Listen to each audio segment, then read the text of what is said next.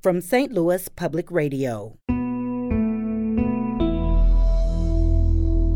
This is St. Louis on the Air. Shut something down, or the state would, would lock down or do something like that, that, that took the rest stops with it. We need to have flexibility, and that flexibility needs to be in the driver's hands. But at the same time, it's very rewarding because you are helping our society move forward. Everything being put back on the shelves that we all use. The White House has cited 90% turnover from some carriers. And you've said that number is, is more complicated than meets the eye. This is not that people are just flushing out of this industry. What's the reality on the ground? I'm Sarah Fenske.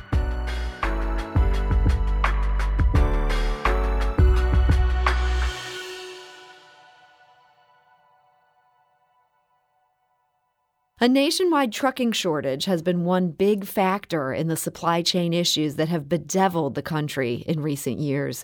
The issue has gotten attention from no less than President Joe Biden, who unveiled a plan this month to boost truck driver hiring. The White House reports that turnover in trucking routinely averages 90% for some carriers. So, why are truckers quitting, and what would it take to bring them back? Hugo Rollin is a St. Louis based trucker whose story may provide answers to both questions. Hugo tells our producer Danny Wicentowski that he took his first trucking job in 2004, and over the years he's seen the industry's ups and downs.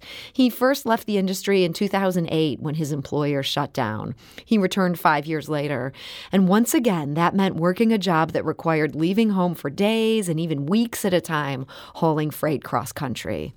Well, then COVID hit. Regulations were lifted to allow truckers with what were deemed essential supplies to drive without limits. Hugo did his part, but found it wasn't sustainable, especially since his absences left his wife stuck working at home with two small kids underfoot.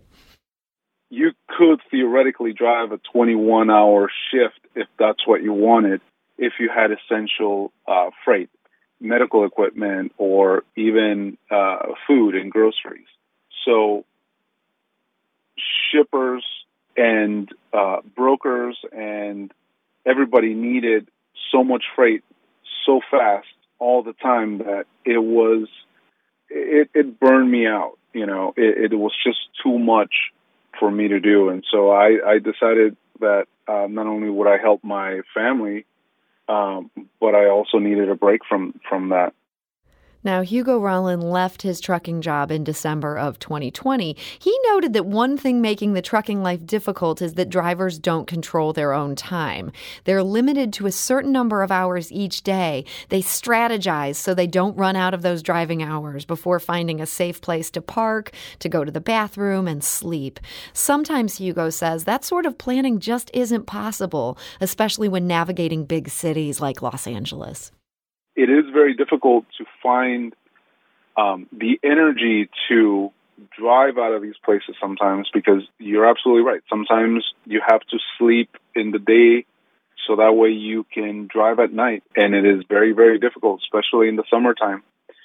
Um, it is hard to figure that out right away. It it takes a little bit of time, and it can be done. There's there's many people that do it day in and day out, but having to change your sleep cycle does add to drivers being overweight, having to drink a lot of coffee to stay up at night or to be able to drive those extra 50 miles, it, it does add up at the end of the day. So it is, it is very difficult, uh, for sure.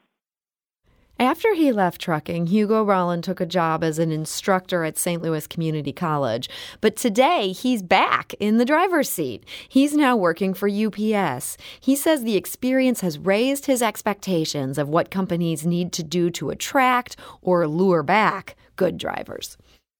After being in the industry for yeah, almost 20 years, it is, I have learned to what it is that I want in a company.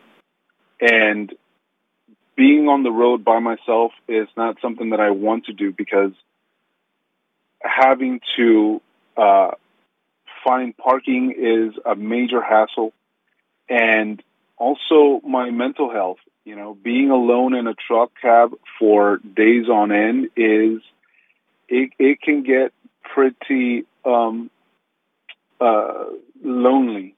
It gets very very lonely out here. So I wanted to change a little bit of uh, how I was, what it is that I needed in a company. And Hugo says he's never been happier than with UPS, and that's only partly because the pay has never been better.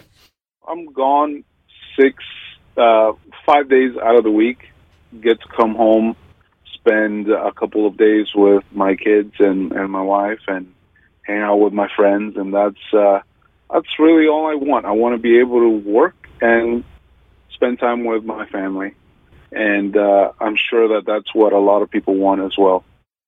Now, for all the hardship that goes into trucking, Hugo said the job feels meaningful. He's confident that this industry will bounce back. This is a very difficult job, but at the same time, it's very rewarding because you are helping our society move forward. You are helping groceries being delivered, and you are helping everything being put back on the shelves that we all use, that we all consume. So it is almost brings you a little bit of joy knowing that what you're doing actually is helping, is for the greater good. Yes, there is a driver shortage, but it's not going to last forever. And that is Hugo Rollin. He's a veteran trucker now working for UPS. Now, interestingly, President Biden pointed to Missouri as a bright spot in the overall landscape of trucking shortages. He said the state has seen 8% employment growth in trucking. That's one of the top five gains in the nation. And joining us now to talk about what's going right and what remains a big problem is Tom Crawford. He is the president of the Missouri Trucking Association. Tom Crawford, welcome. Well, thanks for having me, sir. I appreciate it. And uh, what a great interview you had there with Hugo. He kind of he got a great snapshot of the industry. So kudos, good job. Yeah, it was great to hear about his experiences. It was it was wonderful that he was willing to talk to our producer uh, Danny. And and I understand you have more of a, a bigger picture here. This this past week you met with your member companies. You talked about staffing issues. How big a concern is this right now for your members?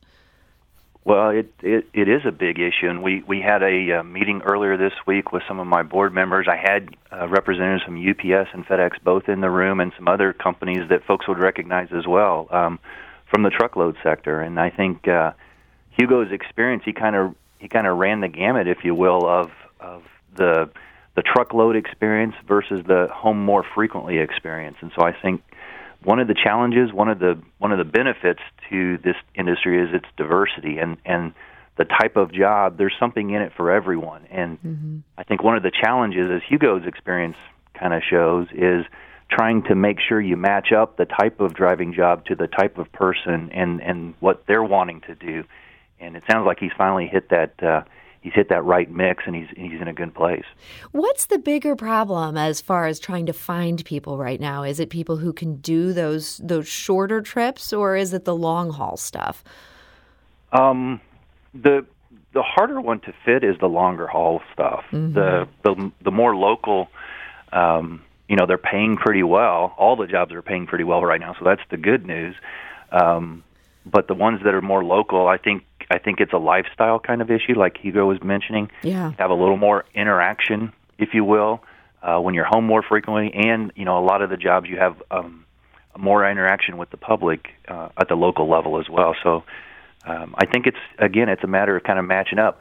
You, you could have other drivers that would be talking about this, and they like um, the the getting away, the solitude, the making your own the challenges that he outlaid, the parking. Oh my gosh, what a what a good segue to one of the big issues that faces our industry is, is parking, and and his experience kind of highlights and pinpoints exactly why that's such an issue when drivers are are faced with the limitations of hours and things that they have to get their jobs done in. So Yeah, I mean that sounds incredibly stressful hearing him talk about the strategizing that has to go into some of these long trips and you're coming into a big city and you know you've got to find a place to to pull over in time. Have these regulations not kept up with the reality of what trucking is like today? Well, I think availability of truck parking hasn't kept up. Mm. Um, I, I think one of the things, you know, the the regulations have been decent. I, every trucker hearing me say that's going to say he's re, he doesn't know what he's talking about. I understand they don't exactly agree with what that, they're saying about that. yeah, we're always working on the regulations. We're always trying to interject that quote common sense that everybody talks about.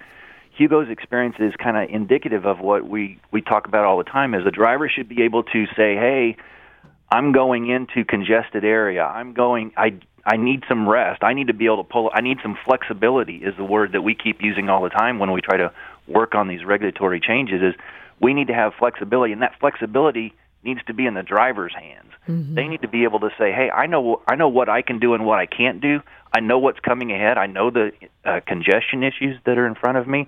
I need to pull over now, get some rest, and then go when it's less congested. And sometimes the regulations are are at odds of what common sense would dictate. And so the mm-hmm. one size fits all when you try to do something from a federal standpoint and, and regulate that, what works in a congested New York City East Coast area is is quite a bit different on the West Coast out in the less congested areas. So, mm-hmm. yeah, it, I mean, there's there's challenge. just so much that goes into this, so many challenges, and and we're interested. If if you're a trucker, uh, we want to hear about your experience. You can call us at 314-382-8255. That's 382 talk. Um, you know, maybe you have some of these complaints that Tom acknowledges he's heard. Maybe this is the best job of your life. Either way, we want to hear about it. We actually have a caller now with some thoughts on this. This is Elizabeth calling from St. Louis. Uh, Elizabeth, hi. You're on St. Louis on the air. Hello, how are you? Yeah, thanks. Oh. Thanks for joining us. I understand this is your husband that you're calling about. Yes, yes. Um, he is quite determined. So he got an app. He learned the to get his endorsements. He it was $150. He every three days he was going to the CDL place off 255 and taking a test after profusely studying and then restudying. So he got all of his endorsements, tanker, double, triple, he got everything.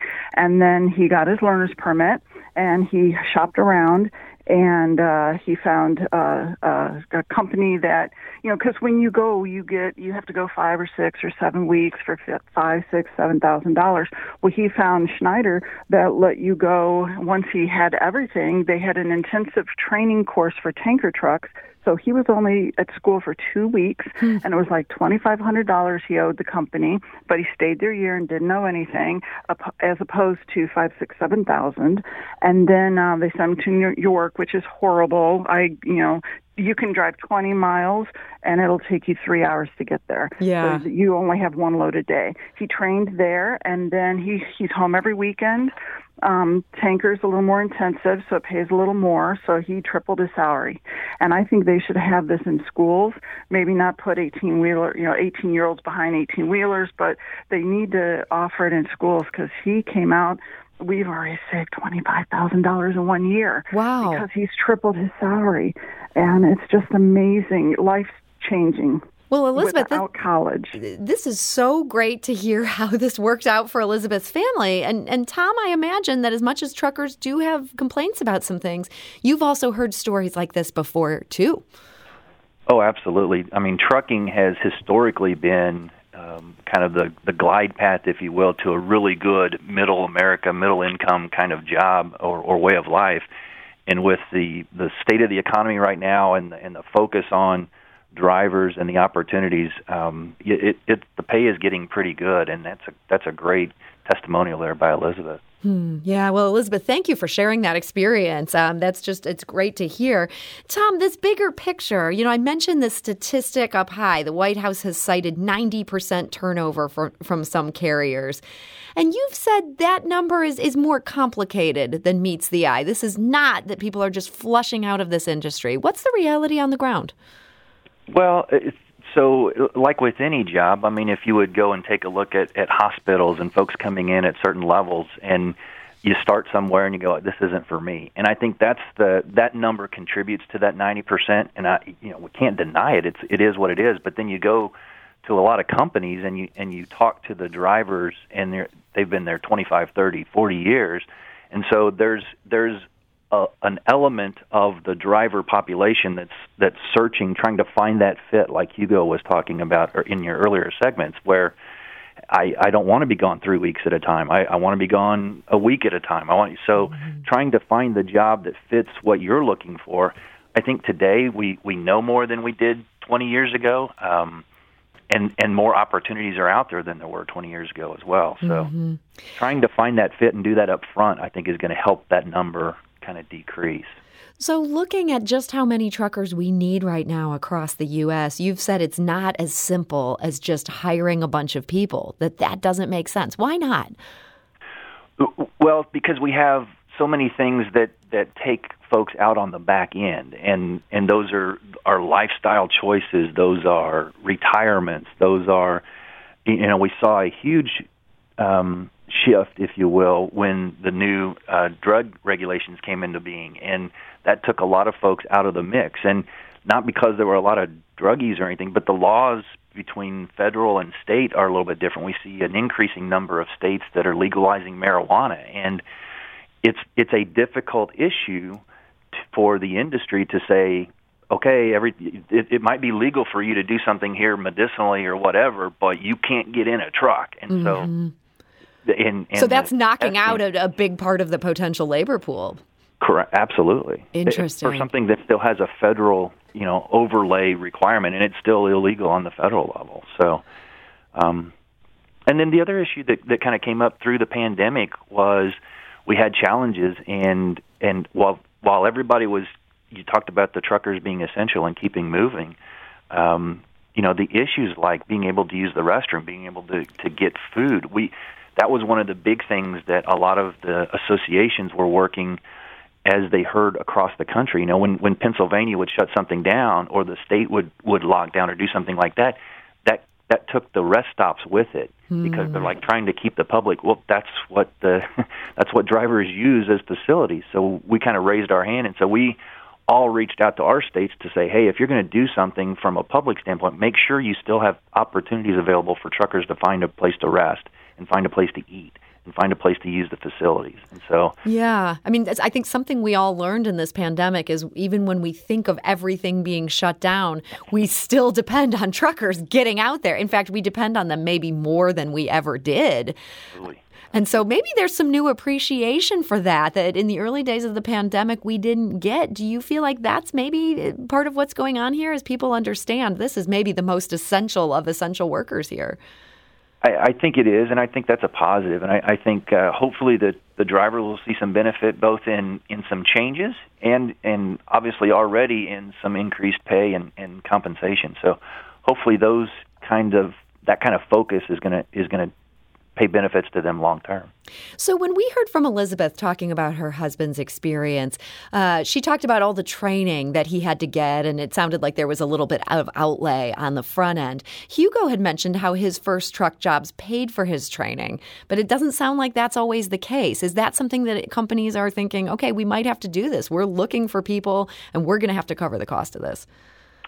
So, it, it, there's a variety of, of ways that it that it happens, and I think you've you've heard both sides of it. I think um, my experience, my um, kind of seat of the pants analysis has been if if you want a job in trucking, it's gonna you're gonna be able to find it with minimal outlet. You might have to put something down, but they're going to find a way to compensate you for that. Mm-hmm. So if if it was a five thousand dollar, they're going to find a way that if you if you come to work for somebody and and and you're a good driver and you're working out, it, that's going to be taken care of in the compensation. Hmm. So, um, yeah, it, it, it, a lot of times they found if you just give somebody something, it's it's not as meaningful to them. But if they have some sweat equity involved in it, and so I think there's a little bit of of you know um, give and take, if you will. Mm-hmm. Uh, but but for the most part, I, anybody wanting to get in the industry, it, th- this is a good time to become a trucker. Well, that's actually the perfect note to end on. If, if you're thinking about getting involved in this, this is an industry that wants you and has a lot of jobs and, and a lot of different jobs, as, as Tom pointed out. It doesn't always have to be that stuff where you're away for months on end. Uh, Tom Crawford, I want to thank you so much for joining us today. I appreciate it, Sarah. This episode was produced by Danny Wicentowski with audio engineering and podcast design by Aaron Doerr. Our executive producer is Alex Heuer. St. Louis on the Air is a production of St. Louis Public Radio. Understanding starts here. If you learned something new from today's episode, consider leaving us a review and rating on Apple Podcasts on the App Store. It's the easiest way to help people discover our show. We appreciate it. Thank you. St. Louis Public Radio is a member supported service of the University of Missouri St. Louis.